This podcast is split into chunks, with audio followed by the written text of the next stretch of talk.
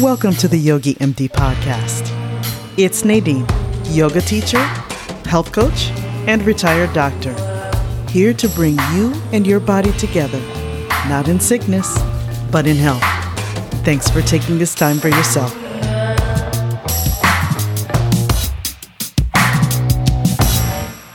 Do you want to have a full and more vibrant life? Then don't neglect a single part of your health. Taking care of yourself responsibly means balancing your social, emotional, mental, physical, intellectual, and spiritual health.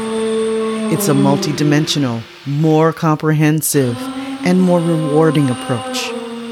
I hope you have enjoyed and learned ways to improve your social and emotional health so far. And now it's time to nurture our mental health. Managing Stress with Lisa Lackey and Daphne Bishop. In the back of my mind, when I first started to, you know, explore support, in the back of my mind, I, I still thought I should be able to do this on my own. What's wrong with me? my life isn't that hard.